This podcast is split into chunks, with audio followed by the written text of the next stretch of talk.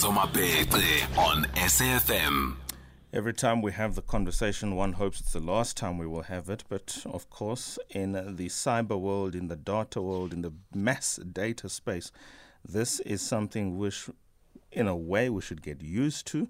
But it doesn't at any rate mean we should rest on our laurels because the damage is damaging. Mr. Manie van Schalkwyk, CEO of Southern African Fraud Prevention Services, is on the line this evening to talk to us about data breaches and cyber attacks. First things first, let's just get an update to the extent that you can offer one on what's happening with TransUnion Manie. Good evening. Thanks for joining us. Good, good evening, and thank you for inviting me. Um, well, I believe that uh, some uh, some organization or uh, was from Brazil was hacking uh, TransUnion in South Africa, and they are keeping TransUnion to ransom to an amount, I think, of 223 million rand. And it seems like what I've what I'm following in the media is that 52 million uh, individuals' uh, information is at risk currently. And of course, as SAFPS, this is a serious concern for you guys, for the country, for the integrity of our online systems in general, and as a fraud prevention service. Could you just give us a sense as to the implication of what this hack means? TransUnion are, of course, very much the custody of some seriously personal, private, commercial data of individuals. If they have access to 54 million personal records of South Africans, do we have a sense as to the potential outfall of this maybe? Yes, well, um, I can tell you the, the extent of this, in my mind, is quite severe, insofar as that consumers, you and I, are at risk in in that the information, because you know these fraudsters will uh, will steal information with no other intent but to make money. And the way that they make money is that they open accounts in, in our name, um, or they're trying to take over our accounts. Um, sometimes these fraudsters, um, and this is just a warning, uh, will not steal enough information to to be able to take over accounts. So the only way that they can get more information to open those accounts is to contact us. So you and I can expect a call from a fraudster who are posing to phone from our bank, um, and they are trying to get information, and they're getting more information from us to to uh, have enough to, to take over our accounts. So that is the, I think, the big warning that, that needs to go out to, to consumers is to say be very vigilant when you start receiving now calls to say they're phoning from your bank um, and that there is this uh, big debit order that is going off and uh, they, they should they stop it and and then you know clearly we will say yes. Um, we, the, then the next question will be to say, oh, I see my system has gone down. Can you please just give me your account number again? Or give me your PIN. I know I'm not supposed to ask it, but give me your PIN just to help you through this process. And, and that is when we volunteer this information as consumers, that we become victims of identity theft. And, and the, uh, these forces will steal every cent in your bank account. I mean, they are obvious now, at least one who is relatively um, conversant with the online world, that a bank will send you an email from its own account, which would be obvious as you read it.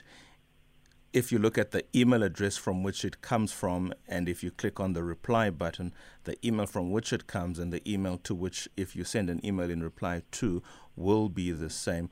There will obviously be a signature that is verifiable or a contact number that is verifiable, and they will especially not ask for the typical information that becomes then a serious compromise or breach, like give us your account yeah. number, give us your PIN number, or confirm to us how much is in your bank account. Any of those questions which only you, as the consumer or the holder of the account, would ordinarily know and typically would not want anyone else to know.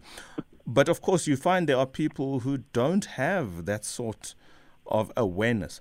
Um, I've just asked this question. I'm going to have to continue after the ad, after the news break. It is 21 hours, but let's think about that question in relation to a response that is now going to empower the consumer who is listening as typically how they should engage online communication from those who propose to come from their own financial institutions.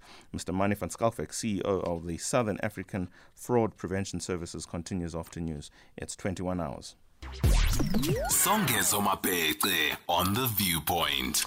We continue the conversation on data breaches and cyber attacks, the next frontier in the protection of human rights. I suppose one can certainly say this. Of course, last week, the International Credit Bureau TransUnion confirmed that it was a victim of a hack by a criminal third party. The company has also confirmed that it will not be paying the extortion demand that was received.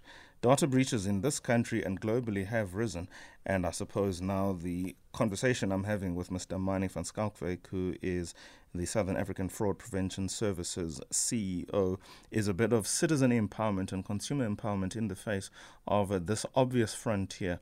Of course, this affects very personally one's access to one's credit facility, I mean, well, credit facility, I mean financial health. And the question is, how do we ensure that citizens, albeit they should, to the extent that they are participants in this online world, in this cyber world, of course, there are going to be times where you're just not as aware. Consumer empowerment, in terms of basic information, one should always bear in mind when engaging with one's financial institution money. The question I asked before the break. Yeah, I think one my, my, big message to consumers is that uh, the South African Fraud Prevention Services, with our partner, um, in the digital digital space uh, called Secure Citizen has um, developed a product. Um, it's a free. We are a non-profit organization, and it's a free service to consumers, uh, where they add a layer of protection to their identity. So the easiest thing to do is to go with your smartphone to our website, which is www.safps.org.za and there is a there will be a link that says click here to protect your information or your identity. Click on there, and within three or four minutes, you should be getting a, a reference number, um, and that that will give a layer of protection. So when you apply for credit, for instance, we will notify the bank or the retailer or the cell phone company um, that you have got this layer of protection, and there will be another verification process that kicks in within that retailer or bank. Um, so if a fraudster applied in your name because they the, the money uh, the information was stolen, um, they would not be able to produce that extra layer of uh, uh, uh, identification, um, and therefore, hence that that specific uh, pausing of a credit transaction it's actually protecting the consumer. So that that is my my first advice is to say get a, um, that layer of protection through our protective registration.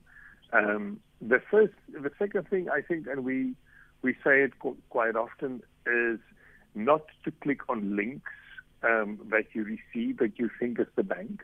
Um, if you've got uh, anything to do uh, you know, use your app that is on your smartphone or, or phone the bank on the number that you have, not that is being provided through a email to you.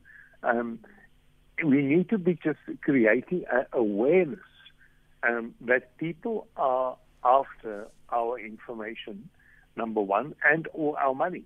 And and the, the, the, the information usually equals money. Um, if we see, you, you mentioned before the break how the increase is in, in hacks around the globe. And it's for no other reason is that that information that people are after equals a lot of money. Can we talk about the fact that this is not something which is going to go away? Do we have a sense as to the control that our financial institutions do deploy from or deploy against cyber attacks and the necessary protections, in particular for the consumer.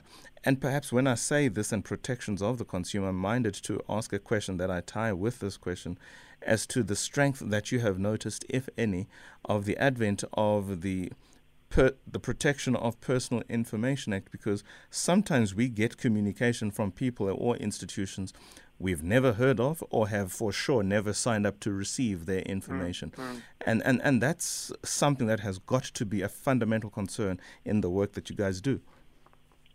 Yeah, um, I do agree. The, the, first part of your question, I think, um, is that more than 1 billion attacks were launched in terms of cyber attacks globally last year alone.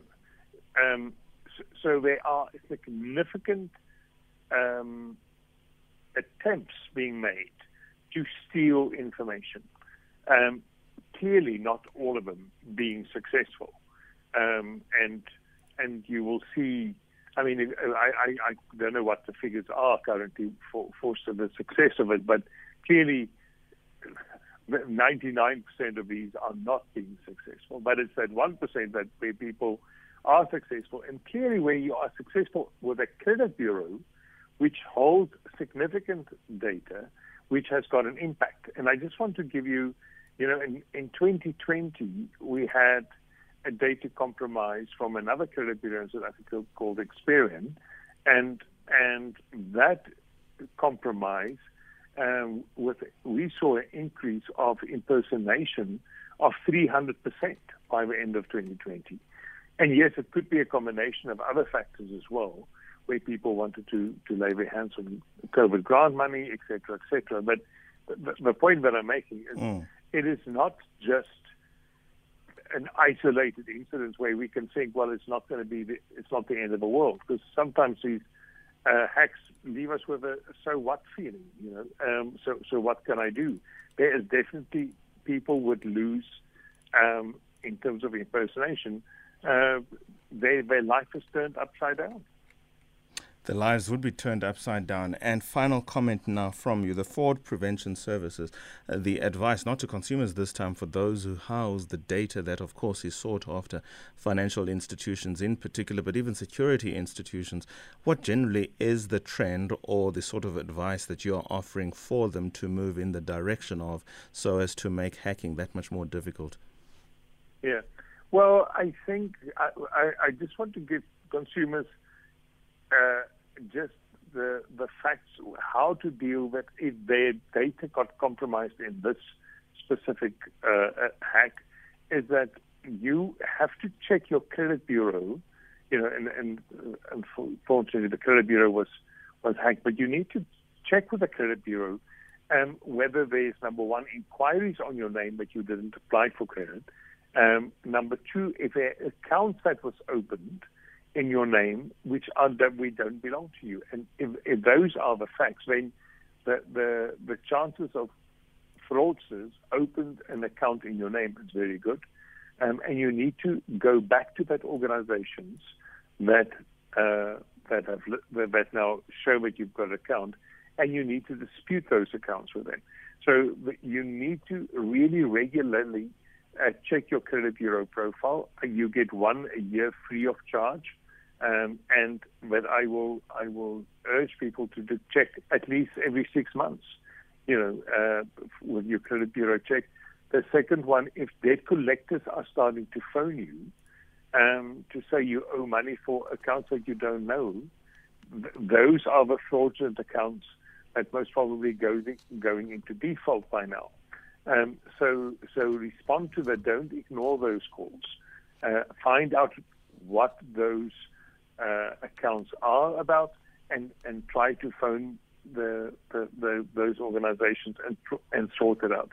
The third one, um, as I mentioned before, register with SAFPS um, for protective registration. That makes it more difficult for fraudsters to, to abuse your identity in opening accounts. Very well. Let's leave it there. Mr. Manie van Schalkwyk, CEO of the Southern African Fraud Prevention Service, talking to us about data breaches, cyber attacks, and the very least that you can do. And you've heard it, I'm not going to repeat it. Manie, thanks for your time, man. Thank you so much. 2116 on SAFM. After the break, we continue. for unskippable, no click baiting, and cookie free. Oh, With lots of real followers and likes. Place your sales campaign on SAFM. Radio is still the best place to advertise your business at affordable rates. SAFM, with its national footprint and top personalities, offer advertisers distinctive opportunities to reach their target audience. Email sales at safm.co.za. SAFM, the influencer you can trust.